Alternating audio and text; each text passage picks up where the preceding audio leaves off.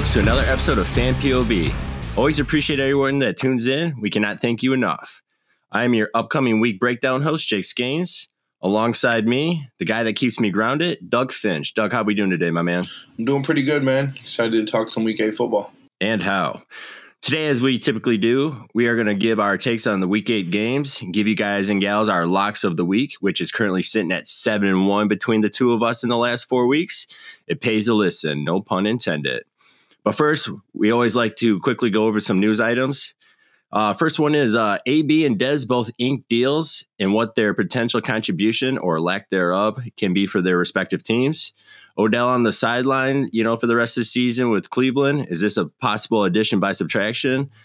Doug, let's start with AB signing with Tampa. What do you think about that? I mean, the rich just get richer, man. Antonio Brown coming to Tampa Bay, uh, really just giving a shot in the arm to an offense that's already super duper powerful.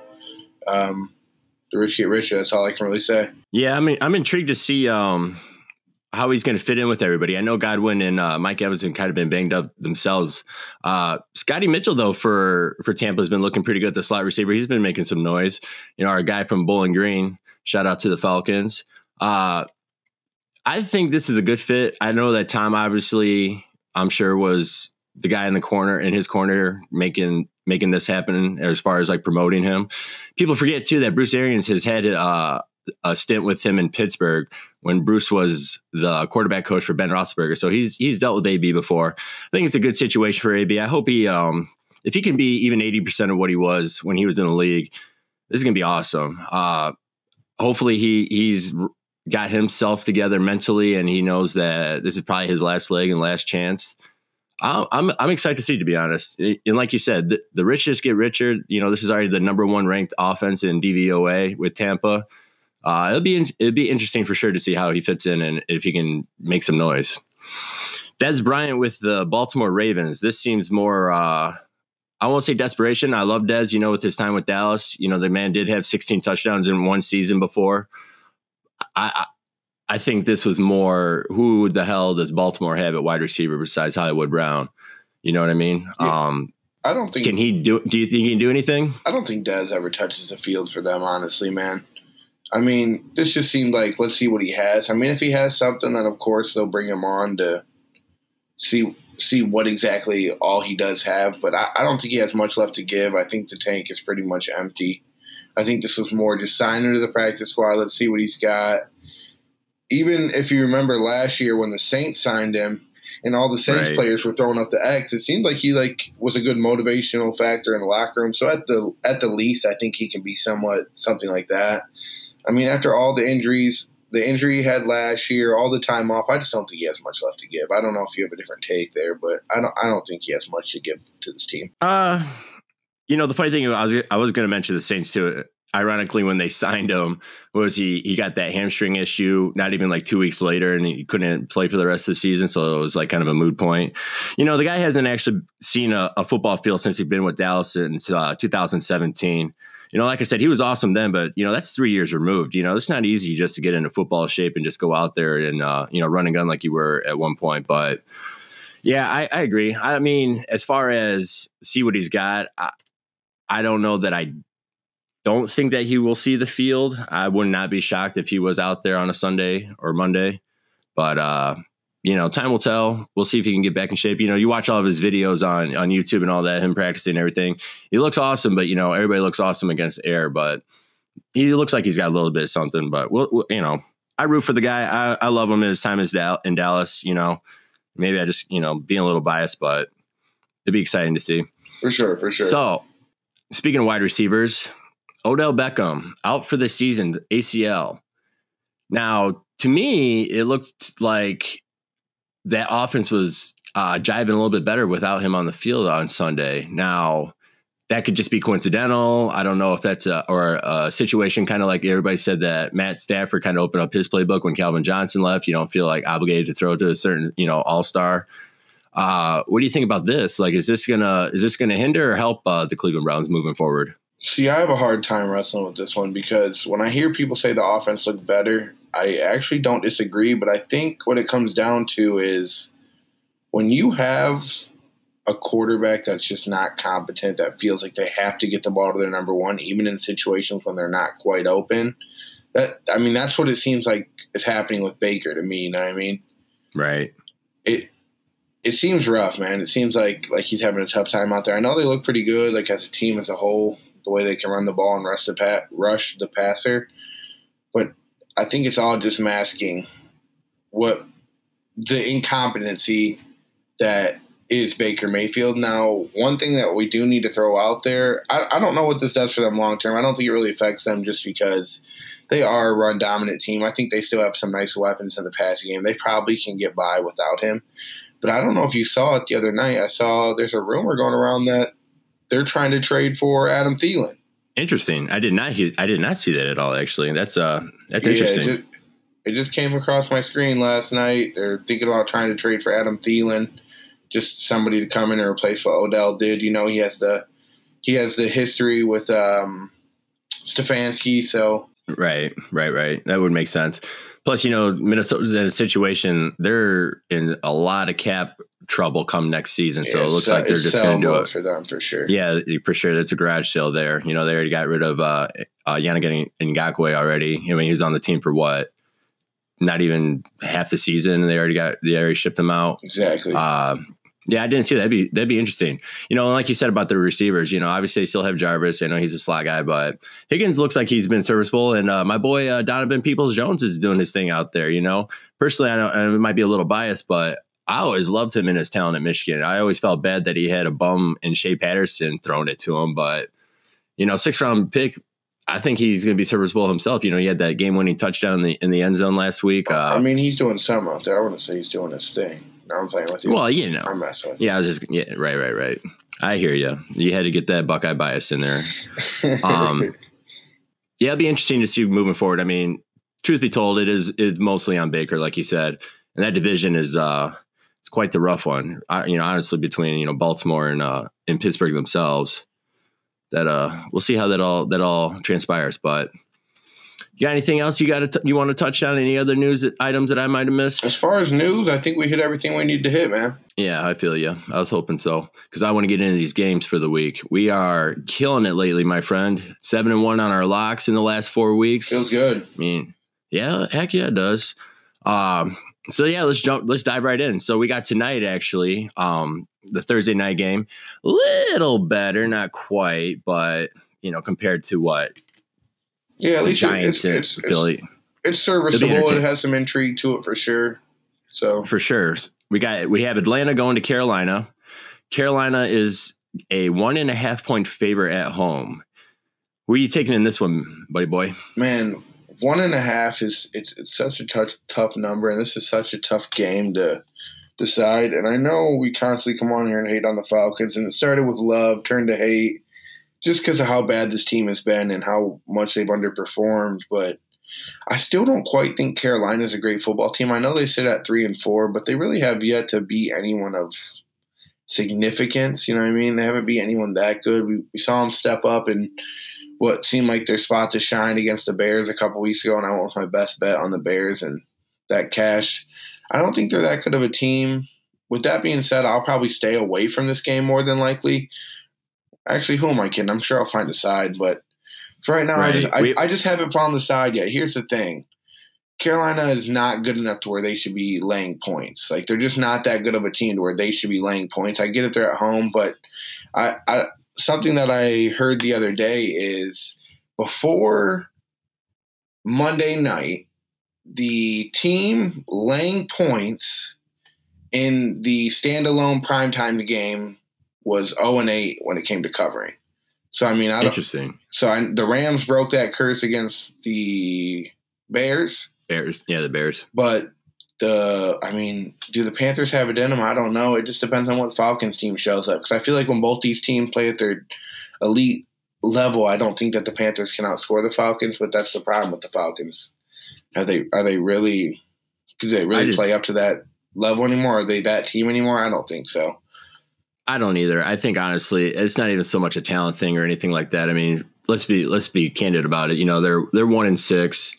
They just seem like they have no wind in their sails. They just after that, I don't even know how to explain that with Todd Gurley last week against Detroit and how they, you know, even if Todd Gurley does score too, it's like your defense step up, man. Like, you, you know what I mean? Like they put you in a position. Like, whenever you ever, you know, it just seems so odd that you know, people are mad this guy scored a touchdown. You know what I mean? I get it. You want to run right. the clock out. You could have kicked the easy field goal, but it's like, well, now you know, defense, bro. You you got the whole entire field to defend. You know, and you just let Stafford just march right down there and do his thing. Like, just seems like their sense of pride is almost not even there. Like, it's such a as, as a gambling aspect. I it's so hard to judge a team like you know with their morale like they have. You know what I mean? Like that's I just what, don't know. That's that, what I was going to say. Is this game's hard to bet because you don't want to bet Atlanta and then realize, oh man, they really have packed it in.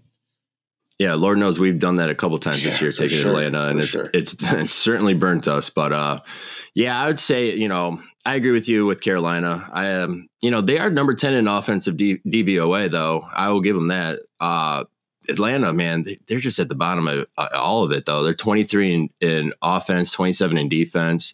I mean, granted, Carolina's 23 in defense, but you know, the fact that they're number 10, I mean, I just think these are two teams going in two opposite directions as far as like, you know, the the, the uprising, you know, arrow pointing up compared to the dismal what the hell is going to happen at the end of the season arrow pointing down everybody's kind of worried about their jobs. You know there's so many rumors about matt ryan getting out of there because he's got that fat contract. Same with julio. I mean it just seems like they're just done. They just they're they're already looking for vacation spots you know after week 17 they're already booking their trips right, right now but sure. I I go Carolina. I agree, but I mean, honestly, I'll probably the one thing that hinges on this game most is if Carolina wins this game, I think they try to make a push towards the playoffs. If they lose this game, they're probably sellers at the deadline. If they fall to three and five after they lose to Atlanta, I'm I'm guessing we'll see Carolina become a seller. But if they win and they and they go to four and four, they're going to really try to make a push for the playoffs. Yeah, I don't see why not. That's, what, know, that's what this game really comes down to it just it's just unfortunate for them. You know, they play with the Saints and the and the Bucs in their division too. But yeah, I'm going to go with Carolina. Just simply, if we're picking to pick, um, you know, you and I always joke on the podcast like, oh, we're staying away from this game, and then Thursday night, you and I are texting each other like, all right, I like this side, I like yeah. that side, and it's it's sure, hard to stay away from the standalone games for sure. Seriously. So moving on, we're going to Sunday. First game up on the list, we have Indianapolis going to Detroit. Detroit off that said win against Atlanta last week, coming back at the very end. Detroit's at home and they're a home dog. They're getting three points. So Indianapolis is favored by three. What you got here, bud? Uh, I love this bet here, man. Indy favored by three. Give me the Lions all day. The Colts, I still feel like the public perception on the Colts is a little skewed by how hot they started the year. Everybody loved that defense, and they started playing some real competition. And it just, we realize it's good, but it's not great. I mean, it's still number five in defensive efficiency according to Football Outsiders. Number four against the pass, number five against the rush. So I mean, it is still a really good defense, but they're more of a conservative defense. But I don't know if you've been watching this Lions team since Kenny Golladay's back, been back. Matt Stafford has been killing it. He's like the most efficient, uh, most efficient passer in the league since Kenny Golladay's been back. I, I like what the Lions are doing. I actually think the Lions may turn this thing around and really start putting some wins together. And I think it starts this week as three point dogs to the Colts. Yeah, I can't disagree. I mean, I want to say what was it two or three weeks ago when I had I had the same conversation with you when we had our twenty dollar bet about Indy and, and their defense with Cleveland when they played a couple weeks ago. Right. I agree. Like at that point, they, you know, yes, their numbers do look good, but really, who have they played? You know, you said all that about their defense. You know, their offense is 22nd in the league right now, ranked as far as DVOA goes. Uh, yeah, I mean, it just seems like, and I've, we've always said this about Stafford. Like he's a, he's a good, solid quarterback. I would sign up right now to have him on the Cowboys today. You know, hands down, let's go. I mean, even with even with Dak healthy, you know what I mean? Right. Uh, yeah, and Cal, uh, Golladay being back, he definitely opens up a lot more for the passing game. You know, Marvin Jones is awesome in his own right, but you know he's he's definitely a Robin to a Batman. He needs the Batman out there to be efficient. Yeah, they've been a fun team to watch lately. I agree with you. Uh, three points at home. I'm telling you, man, Detroit's a dangerous team in at Ford Field. Uh, I'm yeah, I'll go with you on that one. I, I'm not mad about that one one bit about uh, taking Detroit with the points, especially at home. Next game. Staying in the NFC North, we have Minnesota going to Green Bay. Green Bay is a six and a half point favor. I like that hook just below the seven even. So this might be a good teaser opportunity. What do you think about that? Yeah, the tease is definitely in play here. I like that a lot. Um, if I had to pick a side, I'm probably taking Minnesota, and here's why. So Green Bay Green Bay played Minnesota week one, I think it was. Yeah, it was the opening game. And they and I mean Green Bay looked amazing. Probably the best they've looked all year, right? They came out hot, they put that defense on their heels and they what public perception is is that they killed them. But in all actuality, they only won by five, and it seemed to me like they put together a perfect game plan. Minnesota's been playing better since then. Their defense is kind of looking up.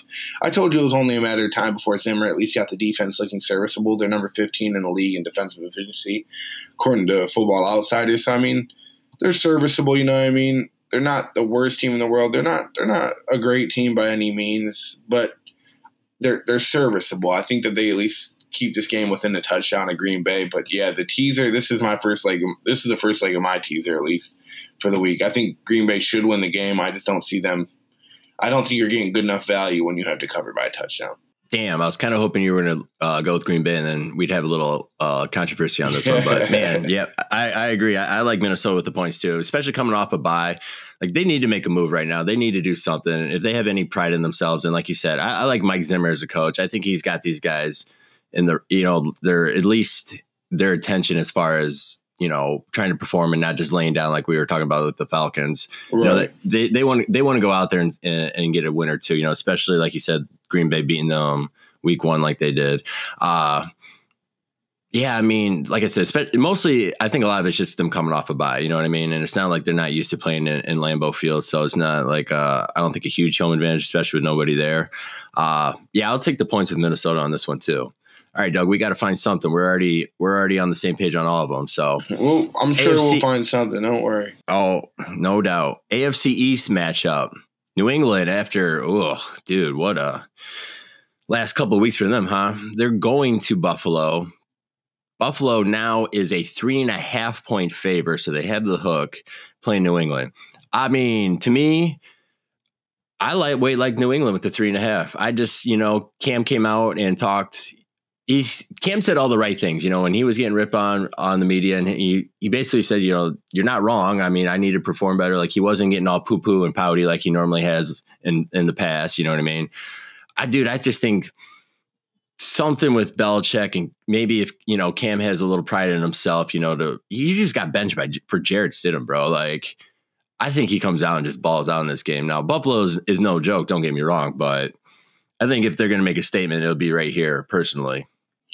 Yeah, I have such a tough time with this one because the numbers just say that New England's a bad team. 25th in defensive efficiency, 26th in offensive efficiency, according to Pro Football Outsiders. Like, this is not a good team right now. And Cam can say all the right things that he wants, but can he do it? Can he actually get out there and perform? And to be honest with you, this Buffalo defense hasn't been exactly the most stout defense in the league, but I just don't think that New England can score with them. I mean, look at their offense. They don't have a playmaker anywhere except for Cam Newton. They have nobody to help them. It's the same exact thing we said last year with Brady, except for now Cam Newton's the quarterback. They're slow. He's got the they're old. Uh, N'Keal Harry looks like he's inevitably going to be a bust. I mean, he can't create separation. He doesn't high point the ball well. Like he doesn't do any. So there's multiple types of receivers in the league, and he seems like a bigger bodied, not the quickest receiver, but he doesn't do anything that the bigger body receivers do well either. So like, he just seems like a bust to me. I mean, th- this team, I-, I like Buffalo minus the three, and I think they cover. Maybe here's where our disagreement lies, but I know all the narratives. You don't bet against Bill. I know it all. He's seen this Buffalo team many times over the years, but this isn't the same Buffalo team that he's used to playing. I think Buffalo covers here. All right. Well, I got three and a half. So if we're gonna make this one of our our bets of the week, we're gonna yeah we're yeah. yeah. What did I say? Three. I meant three and a half. All right. Cool. I was just saying you uh, better not we, be cheap. We, we can look back on it. And after we go through these and figure out which one we have the biggest disagreement on, but that's definitely one that we can consider for sure. Yeah, I'm not. Yeah, I was gonna say let's let's continue to look yeah, for. by no means am I ready to die right. on on my shield here with Buffalo. All right, so next game, and I'm gonna I'm gonna start with this one because this is my lock of the week. I got the Tennessee Titans going to Cincinnati. Tennessee is a five and a half point favor. Cincinnati's get is the underdog at home. I mean, personally, I don't care. I'm taking Tennessee with the minus five and a half. This is my lock of the week. I just think that after last week and that loss to Pittsburgh, I mean, the lightweight had, you know, missed a field goal at the end of the game. They're pissed off, man. I just, generally speaking, I, I think they're ready to come out and roll. You know, they're third in offensive DVOA. You know, the defense is is middle of the pack at 17, but on the opposite spectrum of it, though, Cincinnati is 28 in offense and 26 on defense. I think Tennessee's ready to come out and make a statement. They're pissed off about their loss last week. Five and five and a half is a really funky number to me. Like it's just it's one of those numbers like you just see like it's not quite. I mean, I don't even know how to describe it. I guess, but this is also going to be one of my teaser plays. You tease it, tease it down to a, a plus you know point and a half basically just to win the game for everybody out there. Right. Real quick too, I, I, somebody mentioned this to us. Uh, when we say teasers, I don't know if we went over this. We're we're using six points. So for this example, if Tennessee's minus five and a half, you tease it, you get six points. So you know essentially that's where it goes to uh, 0.05. But a better example would be like uh, I don't know. Let's say a team is favored by ten well, you take, you know, you you making now six points there, you get them now to favor to 4 mm-hmm. Just a roundabout numbers for everybody. Games, so you get six points in each game, and you get the odds. Correct, and they, of and pretty they much both, one both, straight up game. And both games have to hit. You Yeah. can't just have one or the other. They sure. both have to hit. So, real quick, I just want to explain because, like I said, I had a a, a person or two that say, like, "Yeah, we don't know what that is," but you know, we don't fault you because you're not degenerate gamblers like us. But uh, yeah, Tennessee's my lock of this week, bro. Five and a half, run it. I'm kind of upset with you taking the reins there because I like them as my lock of the week as well. I'll let you have it because I have another one that I love. There's two. there's enough. two games on this week's slate that I love, and Tennessee was one of them. I really liked it at that opening number at three and a half. I mean, it's obvious why I got bet up to five and a half because to that, that just was right. not right. I don't know what the Cincinnati love is. I get Joe Burrow is great, and I love Joe Burrow. Like he's been playing so well, but Tennessee's going to roll this team, especially after getting embarrassed on national TV last week. I mean, they didn't get embarrassed, but let's be real. The the score of that game was not what that game actually was. Pittsburgh handled them pretty easy. Yeah, the thing is too is you know Ben Roethlisberger had three interceptions in that game. You know what I mean? Like, I just you know it's disappointing that you know Gostkowski, their kicker, Tennessee's kicker, he is just a shell of himself. What he used to be in New England, man. He is missing them left and right. I feel like this year, like he's at like sixty five percent uh, field goal kicker. That's not going to keep your job around too much longer. But Right. you know, hopefully in this situation that won't come down to it. Uh, I agree though that Cincinnati. I mean, I love Burrow too. He's. He, I'm excited if I'm a Bengals fan for the future for sure. But uh, you know, this is this is a game that you you beat the hell out of the little brother because you know you're pissed off at the world right now. So yep. Uh next one o'clock game. Las Vegas Raiders are heading out to Cleveland. The mistake by the lake, not so much anymore. Cleveland is a two and a half point favor. It opened at three and a half, so that means that people are on the Raiders. Uh I like the two and a half, man. Uh I don't like the the west. I don't know if you consider Vegas West Coast. I mean, it's West Coast enough. Going out to the East Coast of the one o'clock games, they always keep saying that's the 10 a.m. body time for them. You know, the Raiders off that dismal loss to. Uh, I mean, they got smacked around by Tampa Bay last week. Whether that was because you know, arguably Tampa's looking like one of the better teams in the league. Well, you know, top three best teams in the league right now. Or if you know if if Las Vegas is regressing from from where they were earlier this year, you know, especially being the Chiefs and everything, I just don't believe in myself, my friend. What do you uh, What do you think about this one? I think this is a game between two teams whose records indicate that they're better teams than what they are. Cleveland is not a five and two team, and I like Cleveland. I support Cleveland. They're more of a 500 team, maybe nine and seven. Las Vegas is also not a 500 team. This is a bad football team. 31st in, DV, in DVOA defensive efficiency from Football Outsiders, 24th on offense, 23rd on offense. Now Cleveland isn't much better, 22nd on offense, 24th on defense, but Cleveland's numbers are a little skewed because modern day analytics don't really take into consideration the run, which I kind of agree with. But I do think that rushing the football, Cleveland is going to be able to do what everything, any whatever they want against this terrible Las Vegas defense. Like maybe the worst linebacking core in the league, outside of maybe Cleveland. So Right. I think that Kareem Hunt is going to have a field day. I think they cover the two and a half, just barely, but I do like Cleveland minus the two and a half. Yeah, they're number 22 and 23 in overall uh, team efficiency on uh, DVOA. So it'll be a, at least it'll be a uh, It'll be a fun one uh, for sure. even an even yeah an even matchup, no doubt. Um, yeah, I just man, something about Gruden, dude. He just I don't know. He needs to get back in the booth. I feel like do some Monday night football again, but Man, what's crazy is Gruden's not even as much as I I'm conflicted on Gruden. and I'm not a big fan of him. He's actually not been coaching bad, like very badly, poorly, however you want to word that. Uh, they just have no pieces on this team. Like the offense is young. Don't get me wrong; they have decent playmakers on the outside, but the defense is terrible. The offensive line's not that good. Derek Carr is just eh. You know what I mean? Like yeah, like Gruden has Derek Carr playing as the best version of himself, and it still is only good enough to get to three and three. You, you know what I'm saying? yeah, I agree.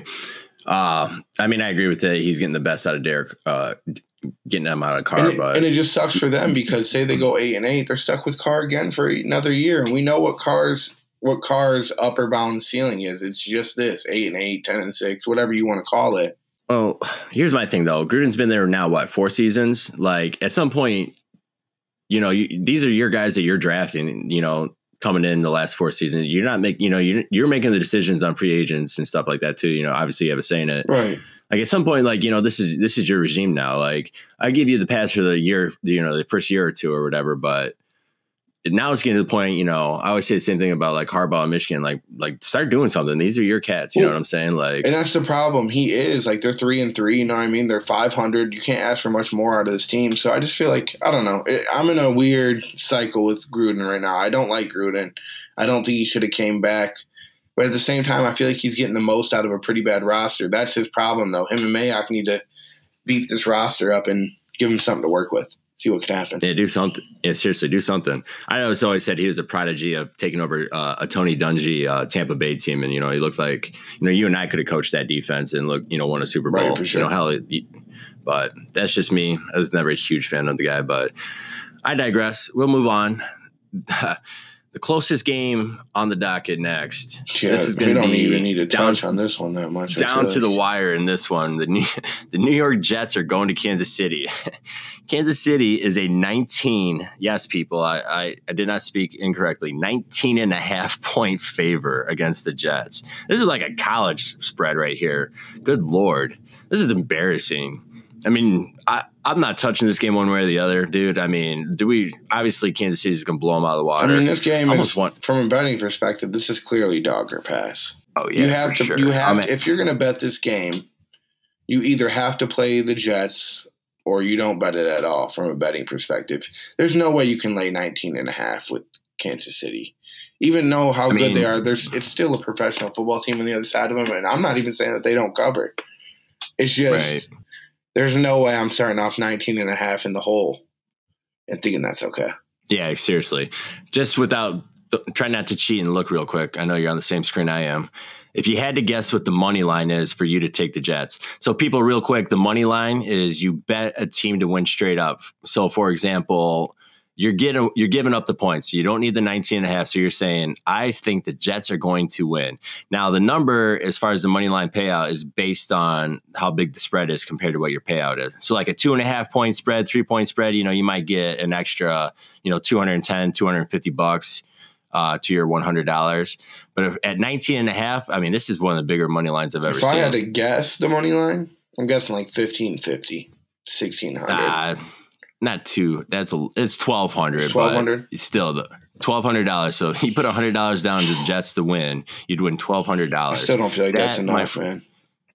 I Seriously, mean, you're just giving friends- money away to the bookie at that point. Anybody who wants to take the Jets on the money line, just email me, send me your money, and I mean, I'll do the same thing with it that the bookie does. Just never give it back. Yeah, right. Seriously, I mean, yeah, we don't need. We can just move on. This, this is that That's- just that- embarrassing. That is embarrassing, man. This is an intriguing game coming up next. Actually, This is I my lock like of the week probably- here, buddy. Oh boy, You should have seen that one coming. Uh, yeah. Oh, you're going that route. Okay. Mhm. I'll let you take over then. Well, real quick, the game we're talking about is the LA Rams are, are heading down to South Beach to play Tua time, and the Rams are three and a half point favors in Miami. Have at it, bud. I love the Rams at minus three and a half. Here's why. Shocking.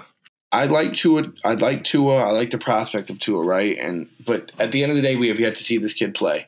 He could come out and shock us, and we could lose this bet because he looks amazing, and I, I fully know that. But he also could come out and look like many of the other rookie quarterbacks we've seen in week in game one. What's the rule? You always bet against the rookie quarterback in their first game. Like uh, no matter what the spread is, you always bet against it. It's a learning curve. The game's faster bigger bodies coming at him. Like there's always adversity. Your first start, there's no doubt in my mind the Rams are going to try to draw up all types of blitzes, confuse him. I love the Rams minus three and a half. Uh, I mean, what more does this Rams team have to do to prove that they're legit? I know a lot of people still just don't want to consider them legit, but I mean, they're five and two. They came off a big win last week, a game where everybody, including the sharps and the public, were on the Bears and they covered easily in that game. You think that the Dolphins are the, are better than the Bears? Because I know I don't. Uh, with a rookie quarterback, no way. No, yeah, that's a valid point. When you put it when you put in that aspect, here's what I say about the Rams. And you know, I love to bust your bust your chops about them. They're five wins. You're right.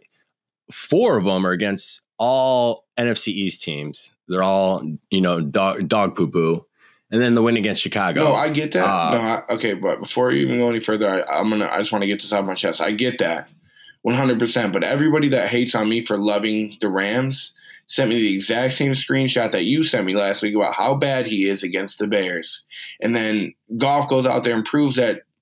Okay, that's just a number and it means nothing. He plays well, and then he comes. He covers the spread easily he comes back the next week, and for some reason, he's not a bigger favorite against Miami. It's a lesser team than Chicago. I just, I don't get it. I get he's on the road, but man. Yeah, I was gonna say it's probably more of the road thing. And dude, I don't hate on you hating on the Rams. I hate on you for loving Goff, but I like a lot of I like a lot of things about the Rams, just just not Jared. But here's what I'll say about this.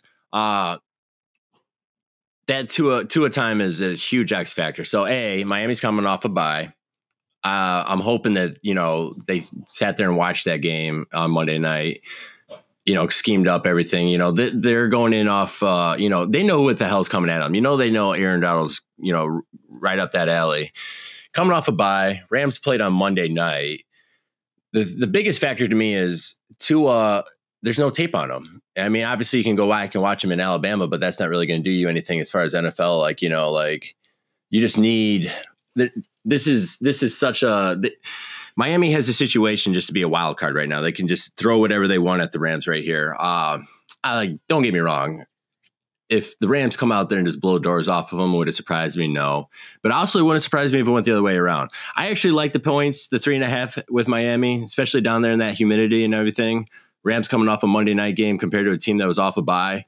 I like Miami. Um, this is a definitely potential one of our uh, our little twenty dollar bets, but we still got a decent amount of games to go. So I I got a quick question for you. All right, if Fitzpatrick starts his game, what do you think the spread is? Uh, honestly, by four or three and a half, four, same thing. Yeah, I don't think it moves to be honest.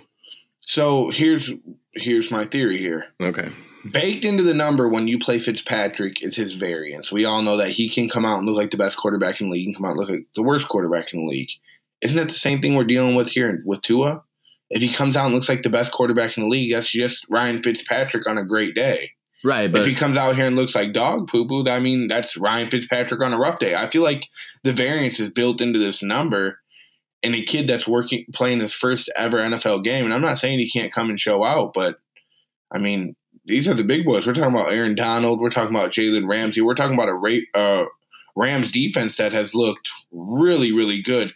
Not to mention, this is another game where if Miami loses this, they're probably sellers. If they win this, they're probably make a push for the playoffs. But there's already rumblings that they're talking about trying to trade Xavier Howard. I mean, this is a team that doesn't seem like they're quite yet ready to win. There's a reason they switched off of Fitzpatrick at three and three is because they don't want to win. Let's be real. They're still a year or two away from being like real, real contenders. There's a reason they switched to Tua when they were three and three. It's because they're not quite ready to win. Well, I'll say this about I'll say this about that. For one, you're right. They're both wild cards. They're like Charlie from Always Sunny in Philadelphia. Like I always tell you, wild card. You know, bleepity bleep. Uh, but the thing about so when you say variance, back to the point though, like Fitzpatrick has you know what 12, 13 seasons worth of tape on him. where Tua has none at all. So when you say wild card, yes, Fitzpatrick is the wild card of the league for sure. But in a totally different light, this is a different style wild card because you don't know what Tua is going to come out. You don't know what Flores is going to scheme up for him, or you know what as far as play calls and what they're going to do. It's a lot of. I mean, there's more variance in Tua. I feel like than than Fitzpatrick. And we talked about it last week. I sincerely think they just moved to uh, Tua uh, simply because it was off the bye. I don't think that they're necessarily trying to tank, but at the same time, like you you, you know, your first overall pick. number five, you know, excuse me, first round pick, number five overall. Anytime he's not playing, it's wasted reps. So you need to get him out there. I think it's more a product of them just getting him experience right now. You know what I mean? And I agree. I don't think that they think they're going to do a whole lot. Of, you know, they're not going to make any noise, but you have to see what you have in Tua, I suppose. You know, especially when you see Herbert, who's take, taken right after Tua over there balling in, uh, you know, Charger land. I just, you know, I like the wild card variants of it. You know what I mean, with no tape and them coming off a bye. So, like I said, this is this is potential potential twenty dollar holler bet. But uh, for sure, last one o'clock game. This is my favorite game of the week. I'm not not as far as I can't uh, wait to watch. Yeah, this. not as a lock or anything like just generally watching. We got the Pittsburgh Steelers, the only the last undefeated team left in the league, going to Baltimore, who is off a bye. Keep in mind. Baltimore is a minus four favorite at home but it opened at six and a half. So people have been betting on Pittsburgh to make it down to minus four right now. I mean, personally, I like the minus, I like plus four with Pittsburgh. Um, I'm not going to touch this with a 10 foot pole, but if I'm picking a side, I like that. I just don't think, you know, I think that's a lot of Baltimore coming off a bye, I think is the biggest issue in this. You know, like the fans and everything obviously is not a huge factor to me in Baltimore. Uh, yeah, I just, man, I don't, I thought this number was going to be a lot closer, to be honest. When I when I seen that this was a game before I even looked at the numbers. What do you think about this? So we can clearly see that the line is moving in Pittsburgh's favor, right? So I would wait as long as I could to bet this, but I think I'm on the other side. I think I slightly lean towards the Ravens simply because they're coming off a bye, and this seems like a perfect letdown spot for the Steelers. You can only get up for big games so many weeks in a row. They just had a big one where they faced the undefeated Titans last week in a game where they were what the slight favorite, right? Or no, they were the slight underdog, weren't they? Pittsburgh. Uh, yeah, they yeah, were. They yeah, were the yeah, underdog. Yeah, it was like a one point. It was like a one one. Yeah, were, yeah, so it, was, was one point. You're right. Yeah, yeah, it was one. It was they were the one point dog in that game. They come out. They sh- they shock the betting lines. Not that they pay attention to that, but they win a big game against another t- undefeated team. Then they have to turn right around, go to Baltimore, where they're going to have fans this week. They're going to have 10% of fans. So around 80, 8, around 8,500 fans, which doesn't seem like a lot, but I guarantee you that's the loudest 8,500 fans you're ever going to hear for a game like this. Like, I like Baltimore. If you can get this number, just wait and wait and wait and maybe get it to minus three, minus three and a half, somewhere around there. I'll take the Ravens. I don't love this pick, but I do think coming off a bye, Harbaugh schemes something up yeah, and there's just too, there's there's so many things that they can scheme up on offense coming off of a bye to confuse Pittsburgh. I think they probably get it done. I mean, again, I'm not agreeing or disagreeing. I mean, okay, I'll say I mean one more time. I mean, I don't disagree with your theory either. I like I said, I'm not touching this one. Yeah, this is a tough one. This is one we'll just probably sit back and watch. For honestly. sure. You got the number two and number three total efficiency uh, ranked efficient team according to DVOA with Baltimore Pittsburgh. So basically, you got two of the two of the top three teams playing against each other in this one. Uh, right. Man, if anything, Baltimore needs to come out and win this one, though. You know, especially yeah, they need this one bad. That's what I'm saying. Yeah. Uh, may, and maybe just maybe Pittsburgh might have been looking ahead towards uh, Baltimore last week when they're playing Tennessee because frankly, frankly, I just don't. Ben's not throwing three interceptions typically without you know doing anything else much with it. I just you know he was before that. He had the highest percentage uh, completion he's ever had in his career prior to last game. Uh, Big Ben did. He, he's he's been taking care of the ball. So the fact that he had three interceptions right. is kind of like it kind of shocked me to be honest. Maybe like can I, said, I get you to agree on this one? I'm listening. Can we both agree that that 46 and a half seems like an easy overplay? I get this is a great Pittsburgh defense, and I get this is a pretty good Baltimore defense. But we're talking about Baltimore coming off a bye, schemed up a couple things to try to beat that Pittsburgh defense. I'm guaranteeing they score on their first drive. They're gonna have they're gonna have some scripted plays that's gonna get them some points on their first two drives. I'm guessing. Uh, Pittsburgh pretty powerful on offense. I think that they should hit the 46 and a half over. I get it's the division game, but this is a different NFL, man. This Yeah. is just a different NFL right now. It started at 49, so obviously a lot of people have been going on the under aspect of I know. it. I feel like you just bet down a little too much, man. 46 and a half seems low for today's NFL. Yeah, typically speaking to the folks out there with the over under, we've explained that before. But uh, when I look at like a number like 46 and a half, we'll just say 46, I always split it in half. So basically 23 to 23. Can I see this game getting to 23 to 23? Obviously, I know you can't end it, or well, you can, but you know, we're just using those roundabout numbers. I could see that for sure. Um, right, same. Kind of seems like, honestly, if you if I had to guess, kind of like last week's game against Tennessee, I could see this being like a 27 24 game. I don't think they blow the 46 out of the water, but they'll definitely get to it. Anything else in that game? The best game of the week? Or are we ready to uh, hit the four I think, o'clockers? I think we're. I think we covered that one pretty well, man. I, I can't wait to watch that one for sure. Absolutely. So, in four o'clock game, which I just checked our uh, local TV guide. Why this game is on is the four o'clock game in our local area is beyond me. But New Orleans is going to Chicago. New Orleans is a four and a half point favor on the road going to the Windy City. Chicago off that loss, like you mentioned, that shellacking on Monday Night Football. New Orleans, uh, were they off a bye? They're off a bye, aren't they? Yeah, they are. Yeah. Oh, geez. Yeah. Run, run New Orleans all down this one. I feel like. What do you say? So, or no, they're not off a bye. They they beat Carolina last week, didn't they? Yeah, you're Yeah, right. I'm beat- sorry. yeah, Yeah, they- yeah, they they, were off the bye the week before. Yeah, That's right. did. Yeah, Yeah, 27 the week before 24. Yeah, 27 24 against Carolina. You're right. So before we get into this game, can we get in a little side topic? What's going on with Michael Thomas, man? Dude, I think he just, there's a lot of rumors about him being traded too. I think he- Traded. he, yeah, I've he- heard the same thing. he he he peeved off some people I think in that locker room and that coaching staff. I don't know players too, but dude, he just seems like he is. He got just that. one thing after another. I mean, yeah, we're in week seriously. we're in week seven or week eight, and we have seen the guy play a total of two quarters this year. Yeah, and that's just Oh, it. Think about it. After he got a huge contract. think about how many people have wasted their first round pick in fantasy football on this cat too. You know, like What, do a- you mean? How many people in multiple leagues, aka your friend over here? Oh, ooh, oh yeah. I have him in two of my leagues, and I haven't yet to play him, and I'm still holding on by thread. Like I'm actually in the playoff in both of them because I've done decently well. But let me tell you, I have a team. Now this is getting off on a big tangent, but I have a team where I drafted Michael Thomas, Chris Godwin, and AJ Brown, and through four weeks, I got to play them all a combined three quarters. Woof. Like it, it's been rough. Chris Godwin's out again this week. Michael Thomas might not play. AJ Brown is finally back and doing his thing. But man, bro, it was it was a rough that that was a rough start to the year with that team. Let me tell you that one. But back to this game, I think Michael Thomas finally makes his debut. I hope he makes his debut. I, I think that's more wishful thinking than really I was knowledge say, to back that up. I was just- So, just gonna uh, say. Let me let me not just throw that out there because I, there's nothing to back up the fact that I think he plays other than he's been close to playing for four weeks and was- has yet to step on the field. I was gonna say the last two weeks that we broke down, we broke down the games you've mentioned. Michael Thomas is coming back, and I'm like, ah, dude, I thought I saw that he was still, yeah, but keep going. So you think It- he's gonna, you think he's gonna come Here's back? Here's the this game? thing. I just here's what is mind boggling to me. So he has this ankle injury, and he's all set to come back from the ankle injury. Everything's fine. He's gonna play, right? And then it comes out, oh well, he punched a teammate in practice. He's not playing this week. Okay, well the week after that's a bye.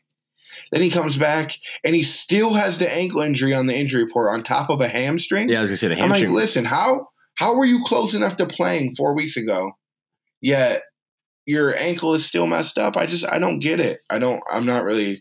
I'm not following. it. I feel like there. I I really, and I don't say this much, but I feel like there's something that we're not being told. I really think that he's in some trouble in that locker room, It and might- they're kind of just. They might just be buying time to try to dump him off. I don't know. They've been playing decently well without him. I really just don't know what's going on. it's, it almost seems like a, a Antonio Brown situation. You know what I mean? Like once Antonio Brown got paid, you know, Michael Thomas got paid in this offseason and rightfully so after last season. But yeah, dude, like I don't know if that was just a, a mentality thing or what's going on. You're right. Like it's very, very disappointing to see. But the game itself, the fact that Chicago was off the Monday night game, I just don't know. Like, how much more can this defense do for that offense? You know what I mean? Like, you and I obviously watched that game on Monday. Uh, it just seems like at some point that defense is like, look, like, why are we busting our chops just to? Yeah, there, there's a okay, and I'm gonna be sensitive how I say this because I know they're five and two, but it has a real feeling that everything's about to down spiral. I feel like it just has that feeling that like the defense has playing been playing so hard for seven weeks, and last week was the straw that broke the camel's back, and the fact that listen, we need help or we're not going to keep busting our ass. And that's, Period. and that's just it. You know, how many how many times can Chicago put you in, or the defense put you in a situation, and then you know Foles and company get the the ball back and they three and out right away. It's like, bro, like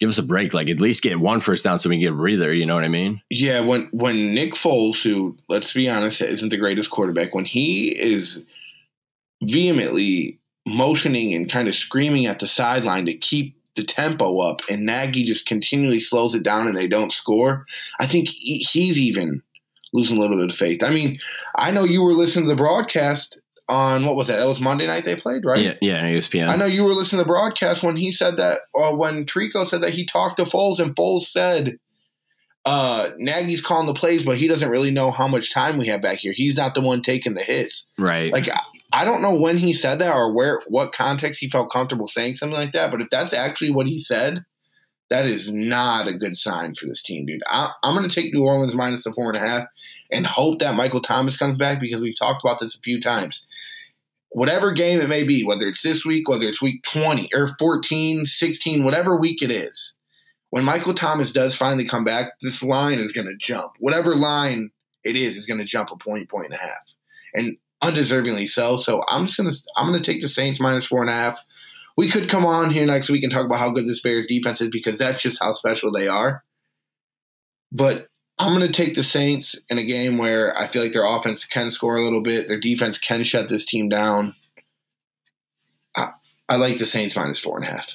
Yeah, like I said, that's that's definitely the way I was going with that too. I agree 100. percent uh, Next four o'clock game, 425 technically. San Francisco going to Seattle. Um, this is dude. This is gonna be another one. This is going to be the that's number two game that I want to watch this week. I feel like Seattle off that super thriller, awesome Sunday night football game. Sorry about the World Series. Nobody was paying attention to you guys that night. What a night to sign They up. were out. They What were a- out there spreading COVID anyway, so who cares about them? Man, what a night mean, to- you, did you see that stuff yes, yesterday? about. No, I, I, didn't. know you're, I know you're not a big baseball guy, but again, another tangent. I I enjoy talking to you. So, there's a player for the Dodgers. We don't even need to get into names because I know it doesn't matter for you. But there's a player for the Dodgers in the eighth inning. They pull him out the game because he tested twice for COVID that day. Right. in the middle So of they the put game. him in quarantine in in the middle of the game. They pulled him in Game Six for the Dodgers. The Dodgers end up winning the World Series. They pull him in the eighth inning. After the game's over, he tells security straight up, "I don't care what you guys say. I'm going out there to celebrate with my team." They tell him no. He says, "I don't care." He's out there with no mask on, kissing his wife. His kids are out there. Kids are all over the field. No mask on. He just tested positive for coronavirus. How nuts is that? I mean, He went out with a bang. He said, "Uh, yeah, no, you're not lying about season's that. over anyways." I guess so. So that's my fault for even bringing that up. I was more uh, a rating, a more more of a ratings thing. More of a- right, for sure. of I just wanted I wanted to see if you saw that. No, I was saying more of a ratings thing with Seattle and that Arizona game was awesome. But yeah, so Oh, Seattle, so good. yeah, so Seattle came out the the losing end on that one actually. So Seattle, like I said, fresh off the Sunday night loss to uh, Arizona, hosting San Francisco. Seattle is a minus three favorite at home, but the thing is though, it moved from minus six and a half. So that's literally half, you know, over half of what the the line started at at minus three. To me, this was also going to be one of my best bets. I like Seattle in this situation, man. I think that Oh, after yeah, I was gonna say after what the, what happened with two of them on uh, on Sunday Night Football, the fact that it, was an NFC West team they lost against, they can't afford to lose another NFC West team. And frankly, San Francisco, I mean, yeah, they've been looking a little bit better here and there, you know, the last couple of weeks, but San Francisco, I mean, dude, I just don't believe in Jimmy. I'm sorry, and if you, if I had to choose between Jimmy and Russ with the three points. I'm going Russ all day. Now I understand that their defense is still, you know, dismal at best. You know, they're number 25th in uh, DVOA right now, San, uh, Seattle. But I just think, Yeah, man, defensive efficiency, they're 28. So, There yeah, they're, they're pretty bad. yeah, they're yeah. Might as well have Doug and I out there playing for their defense. But I just think, dude, with what happened They might be able to play on the D line the way they've been playing. Seriously. That's Right. not even a joke. regardless, I mean, Russ Russ is not going to throw three interceptions this game either. Um, that was a prodigy of just I don't even know what that was to be honest. I was kind of surprised by it myself, but I don't think he does that again. I think that Seattle comes out and, and lays the wood to San Francisco. I think it's gonna be a high scoring game. I mean, obviously Vegas does too. They have it at 54 at over under. Uh, but yeah, I'm running with Seattle with minus three all day. Yeah, I like Seattle. Here's the thing: I feel like every sharp I've heard this week loves San Fran plus three. And I kind of want to go contrarian here. And maybe this actually is public, but you know, the public wins sometimes. Russ coming off a game where he just got embarrassed where he threw two interceptions, or was it three? Was it two or three? I thought it was. It was, I thought it was three. It was three. It was yeah. three picks. Two bad, bad picks. Two of them were real bad. One of them was saved by, I mean, DK Metcalf. That's a conversation that, for another day. I mean, that was he, an is awesome he not a play. freak or what? Bro, when I see, I watched it live, and then when they showed the highlight, and you seen how f- much further back he was, like as far as like where Budda Baker got that interception, he had, he still had to gain 15 10 yards. Yeah, yeah 15 it felt like. It felt like 13 to 15 yards he had to gain on him. It was crazy. Props to him, man. Like that's that's what you want to see. All you young cats The- out there. We The we funniest love, moment. Go ahead, my bad. I would my say we just bad. love effort like that. You know, the fact Yeah, that he didn't just give up on it. You know, he could have walked off to the sideline, but dude, that was awesome to watch, man. Like props to him.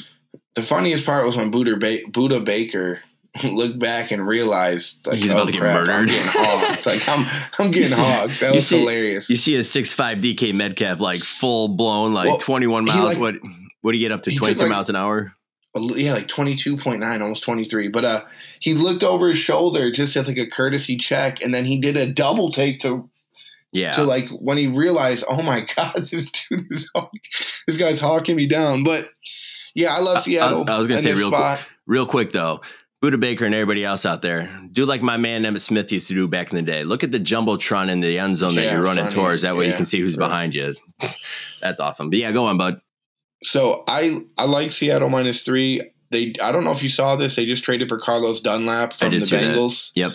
Not that that's necessarily a big boost or going to Nah, help this defense. This defense is, needs a lot more help than an aging Carlos Dunlap. I would say But, six, um, six years ago that'd be a sweet pick. Not that I hate on one- Carlos, but The one play I do love, and I know this is high. I like the over fifty four. I think San Fran and Seattle both are going to score pretty much at will. San Fran's side, it comes down to Kyle Shanahan's a genius. right. Um, I I didn't know where I lied as far as like who, what quarterback or what coaches were up and coming because there were so many, but he's clearly separated himself from everyone else. The way his play calling ability is just it's different. If you watch a 49ers game, it's so fun to watch because every play sets something else up. Like he doesn't just run plays for no reason. Every single play sets something up, and it, it's magical to watch. I'm gonna go with Seattle minus three. I think Russ finds a way to pull this one out. It's gonna take some magic, but I mean that's all he ever shows us. right. Um, Seattle minus three, and but this is a game where I probably, I mean, I'm not put, I'm not going and putting the bank on it. This is just a game that I'm gonna probably enjoy, sit back and watch, maybe throw a little bit of cash on. It's funny you say that. I actually took it myself. Now that it's at minus three, I like that even number before it goes back up to three and a half or four by Sunday. But that's just me.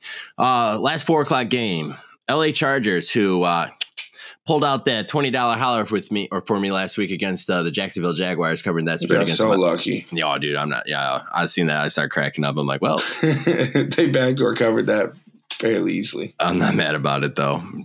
Uh, they they are heading to the Mile High uh, City in Denver.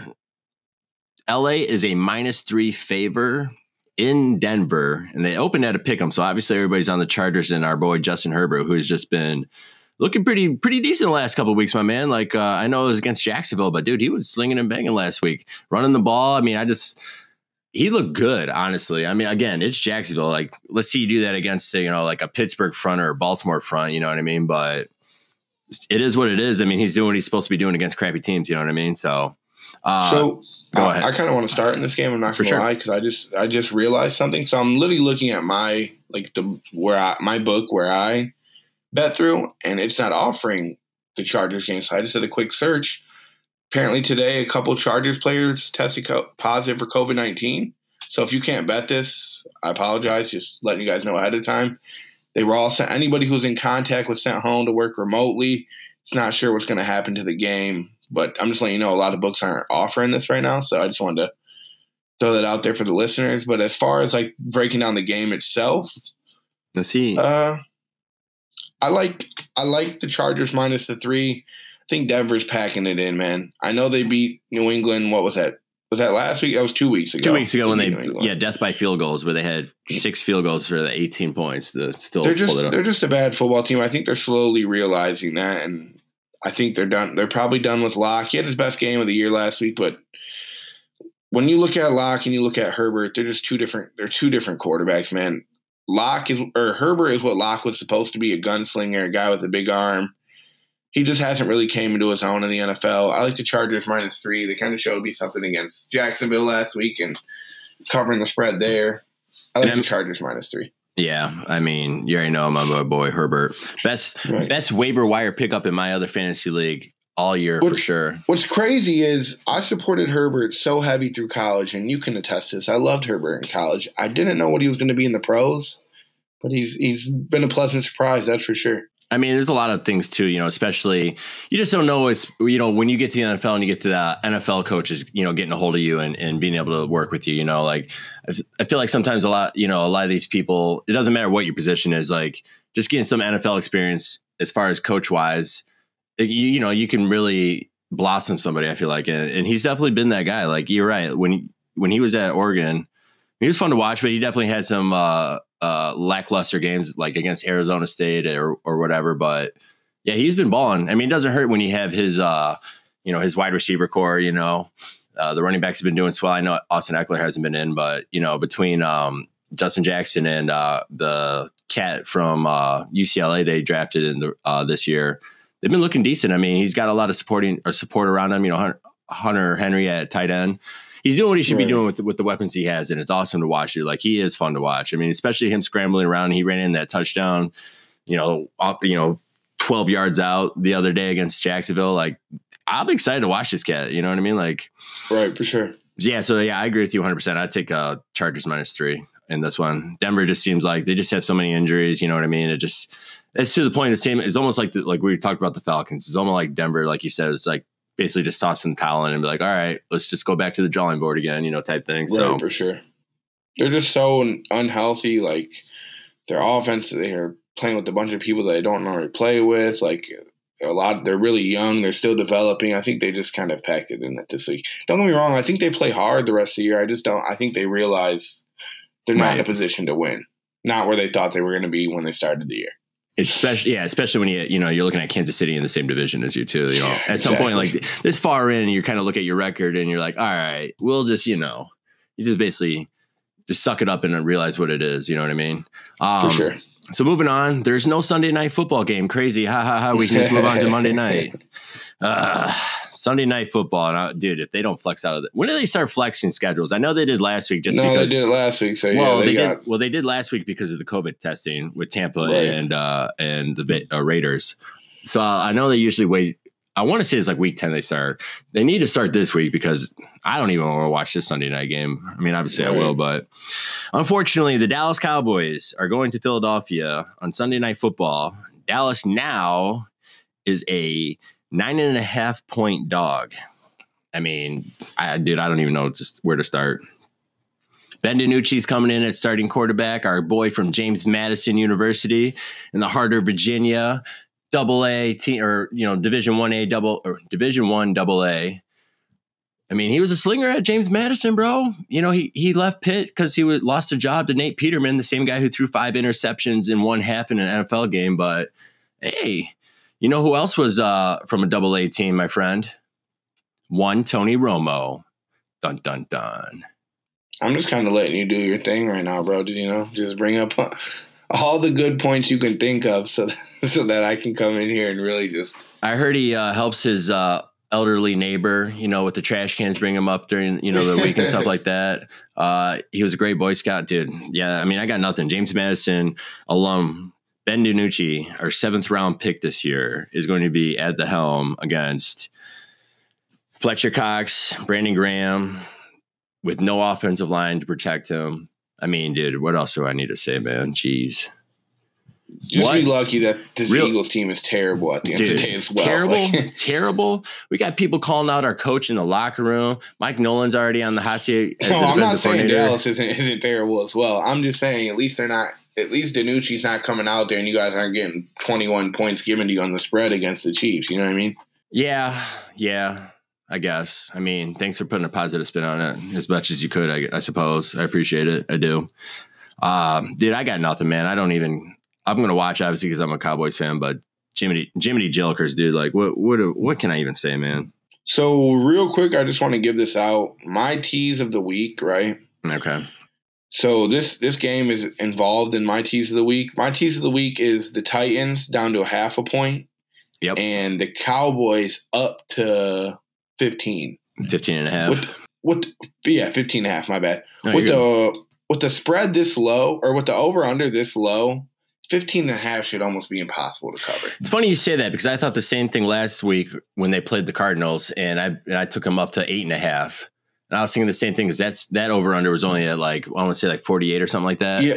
I was thinking the that, same. we're talking excuse me, double Not, not eight and a last week. I'm talking about Monday Night Football two weeks ago. Right. You know, not last week when we when we lost twenty five to three to the Washington Football Team. Although I did tell you what bet. I did tell you what was uh, what was going to happen with that uh, front seven with Washington against our line. Right, for sure. Poor, poor Andy Dalton. No one wants to even help him off the damn field. What a what a joke, man. I'm I'm trying so hard not to go on a rant right now. So we're just going to keep it moving. So you're going to tease Dallas up to 19 and a half, or excuse me, uh, 15 and a half. I have zero hope in Dallas. Seems like that seems to be the end all be all of that one, right? And yeah, and tease the Titans down to a half. Point. Okay. So Yeah, that's well, that's my teaser of the week. As far as a side on this game, I'm not touching this dude. Maybe I'll find something later in the week and put it on Twitter. There's no way I'm touching this right now. I think that this is an overreaction. And here's why I say this. If the Eagles were playing the Jets, would they be favored by nine? I uh, don't think so. Well, if the Eagles were, or if the Jets were starting Ben DiNucci, seventh round draft pick out of James Madison, rookie, I bet they probably would. To be honest, I hate to break it to you. They just started Joe Flacco a couple weeks ago with his best receiver, Braxton Berrios. Like, yeah, this is a typical hey, overreaction. Joe- this game But here's the thing, though. Jo- Joe Flacco at least won a damn Super Bowl. I'm not saying he deserved it. That was more Ed Reed and Ray Lewis. Don't get me wrong. I understand. Yeah, but saying, but here's the thing: Vegas showed their cards. When it comes to this game, Vegas showed their cards. It opened up at three points. It got bet all the way to nine and a half. Vegas thinks this is closer to three than they do nine and a half. I think that's a prodigy of because I seen the same exact thing, and I talked to uh, our buddy uh, Mr. Vogelpohl again about this. I think it's more of a project or a product of they didn't know if uh, Dalton was going to be clear uh, from concussion protocol, so that's why I opened at three. But the fact that Dalton was you know ruled out or whatever, that's why I jumped up like I did. I don't think. Right, I guess that is true, but I just feel like I feel like there was never a doubt in my mind that Dalton wasn't going to play. I mean, did you see the hit he took last week? Oh, dude, yeah, it was it was brutal for sure. Yeah, it was, yeah, it was. I won't see. I won't say dirty. Dirty's like when Albert Haynesworth st- stomps on an offensive line. no, it was it was dirty. It, It was, was late, dirty, but- it wasn't it wasn't the end of the world. I mean, when you're moving that fast, and- Right. And, quarterbacks, I've always thought that the quarterbacks are able just to dodge out whenever they want. As soon as they start making their move to slide, you have to stop. It's hard, you know what I mean? right. Well, yeah, But it, it was a dirty play. It was. It was late. It sucks. He should have been ejected. Everything sure. that happened should have happened, and now we can move on. I wouldn't label him as a dirty player. right. That's okay. I guess that you're right. It was a dirty play, but I guess that's where I was gonna. I wouldn't say dirty player. So speaking Right. of uh major spreads of uh the week, our Monday night football game is the the badass looking Tampa Bay Buccaneers are going to New York to play your Giants. Tampa is a 10 and a half point favor on the road. I mean, I, I ran it about Dallas. You, by all means, you can have uh, the reins on this one, bud. So we've seen the Giants against some big spreads this year. They're three and three against the spread as a team this year. They're not a good football team. Do not get me wrong when I say this. They are one and six. They are not a good football team. But we saw them giving up 13 and a half to the Rams. We saw them giving up seven Wow. and a half to the Cowboys. Or I mean, yeah, Yeah. seven and a half to the Cowboys. They covered that one. Like Yeah, well, you killed our Yeah. quarterback, so I get it. So like I said, actually they're four and three against the spread as I'm looking at this. yeah, I was gonna say I They're thought, yeah, They're four and three against the spread. I think I'm not saying that they're a good team or anything. I think they do keep it somewhat close against the Buccaneers and probably backdoor cover this. I mean, 10 and a half is a big, big number. And even if I go over to like, uh, if we go over to like where I book at, it's, it's, it's gotten up to 11. So that means like in most places is at 10 and a half, but it's leaning towards 11. If it's going to move, it's going to move to 11, not to 10. Right. That's what I get from that. and 11 is just a lot to give to a team who has been gritty on defense, terrible on offense. But that's what the Giants have been. They've just been really, really, really gritty on defense. I will say this for your for your boys in blue. I, I feel like when I watch them, They play They- hard. yeah, and that's just it. Like they they're not. They believe in Joe Judge, I guess. I won't say believe in him, but it, you know they're playing for him. You know what I mean? Like he's the first Right. year head coach. You know what I mean? Like I just feel like I don't see I will them say this: go they're bringing a knife to a gunfight, Oh, for psh, a knife. but trying their hardest. One of those plastic ones with you get at like the toy store knife, if that's what you mean. Yeah, they are. They brought those to a gunfight, but they have a leader who, who has convinced them that they have a chance to win. I think. Yeah, I mean, like I said, like I agree with you. They look good Here- as far they at he- least they don't look good, but they at least play. What I was going Right. to say to your point about the backdoor cover, yeah. Let's be honest. Like Tampa can like coast through this game and still come out a winner. and They don't need to beat them by eleven points. The thing is, though, is they play the Saints next week on Thursday That's night. exactly what I was going to say. Thursday night an easy football. look ahead spot. Oh, 100%. They play the Saints on Thursday night football next week. They will coast right through this one and I just, you know, they're not going to pull all the all the card, you know, the tricks out of the out of the bag or anything like that on this one. I think they just coast through. That backdoor cover is a very feasible idea. I like that a lot actually. Uh, the one thing I will say about the Giants, and this is again getting off on a little bit of a tangent, they buy into Joe Judge right now, and they're one and six. I just, if they only win two, three games this year, can you really keep believing in this guy as a player? Do you eventually do you say, you know what, like, I mean, why are we trying our hardest when clearly first off, it's our it's, fearless it's, leader isn't leading us to anything? it's the same argument you had about Jon Gruden and, and Derek Carr. Like Joe Judge is working with Daniel Jones, which you know, dude, he he shows his he shows like he's got talent and potential here and there, but a that wasn't Joe Judge's draft pick. You know what I mean? Yeah, B, you lost Saquon Barkley for the season. You know what? Week one. Sorry, Kevin. Kevin drafted him. Sorry, bud. Uh, C, I mean, you guys just ah, your offensive You want- line is terrible, bro. you want to know what was Joe Judge's draft pick? Andrew Thomas, Oh the yeah. left tackle giving up the most pressures in the league. And I Yeah, was he- I actually liked. Andrew Thomas coming out. But what I'm saying is you have a first you have a first round pick at left tackle. Yep. You had a first round pick at running back. You have a top five pick at quarterback. You have a early second round pick at receiver. You have a first round pick on the D line, two first round picks on the D line. Like we have we have pieces like first round pieces everywhere, and we're just a bad team. We're not a good team. This team needs a complete rebuild. They're fought, they're a long ways away from winning. I don't think Joe Judge makes it to the point where they start winning football games. Okay, fair That's enough. what I will say. Well, you watch him a lot more than I do, obviously. So I mean, Right, I'm, for not, sure, I'm, for I'm not going to disagree. I mean, in this situation, I mean, yeah, I like the backdoor cover, like you mentioned, especially because Tampa has to play. Well, they're playing, dude. They're playing on Monday night, and then they got to play three days later against the Saints. Who made that schedule? Like that seems egregious to No, me. they're, they're going to have to change that. They're How- going to have to. Yeah, there's well- no way they're doing that. Yeah, but that's already slated. That's not even like a COVID change around or anything. Like what? Yeah, but if you remember, like Tampa got their schedule messed up, didn't they? They had to move it a little bit. No, the only thing they moved was last week. They they went from the eight o'clock game to the four o'clock game. They were supposed to be the Yeah. Sunday night game, and then they moved to the You're four right, o'clock game. right. Yeah, I'm was- not. I'm not sure. Something's going to have to change there. Yeah, so that I don't know. seems- They'll figure it out. That Too. seems crazy, but it, regardless, um, so we- kind of lightweight. We're not suggesting you bet your mortgage payment on it by any means, but lightweight like the Giants to backdoor cover just because Tampa's got bigger fish to fry coming up. So that's just a theory. Um, so my friend, you already, you already announced your two your your lock of the week and your two teasers. My lock was Tennessee minus five and a half.